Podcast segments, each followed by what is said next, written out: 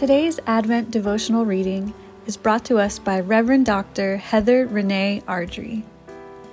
Heather is the lead pastor at First Church of the Nazarene in Lynn, Massachusetts, and is also a two thousand one Eastern Nazarene College alum.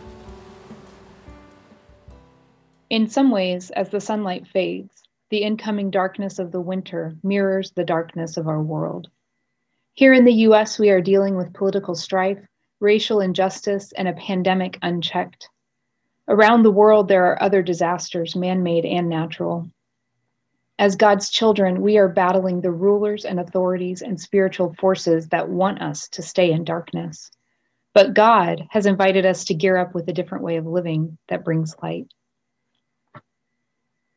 Out of context, the armor of God could be a list of random spiritual attributes put together as if Paul is playing a game. Name eight spiritual things in one minute. Looking closer, we can see that Paul is walking us back through what he has told us so far in Ephesians.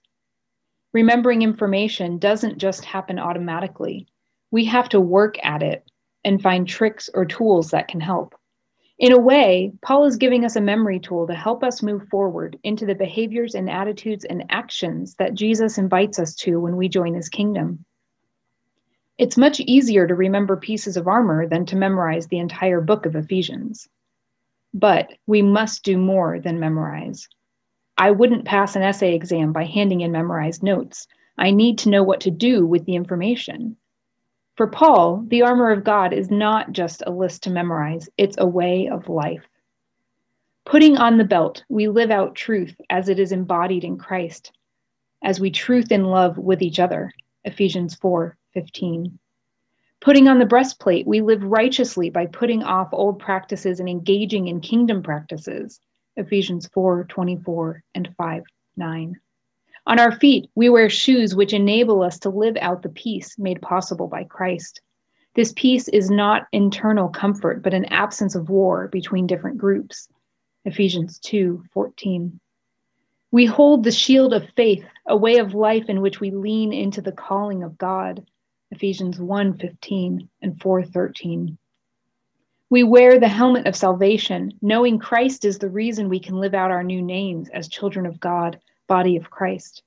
And we carry with us the sword of the living Spirit of God, which gives us wisdom, access to God, strengthens us, renews our minds, fills us, and helps us to pray. Living out this armor shapes us and changes our attitudes. It changes our behavior, our D N A, the structures and synaptic patterns in our brains. We are not putting on sheet metal that doesn't influence us. We are putting on Christ and growing up in every way into him. This armor can't just be worn, it has to be lived.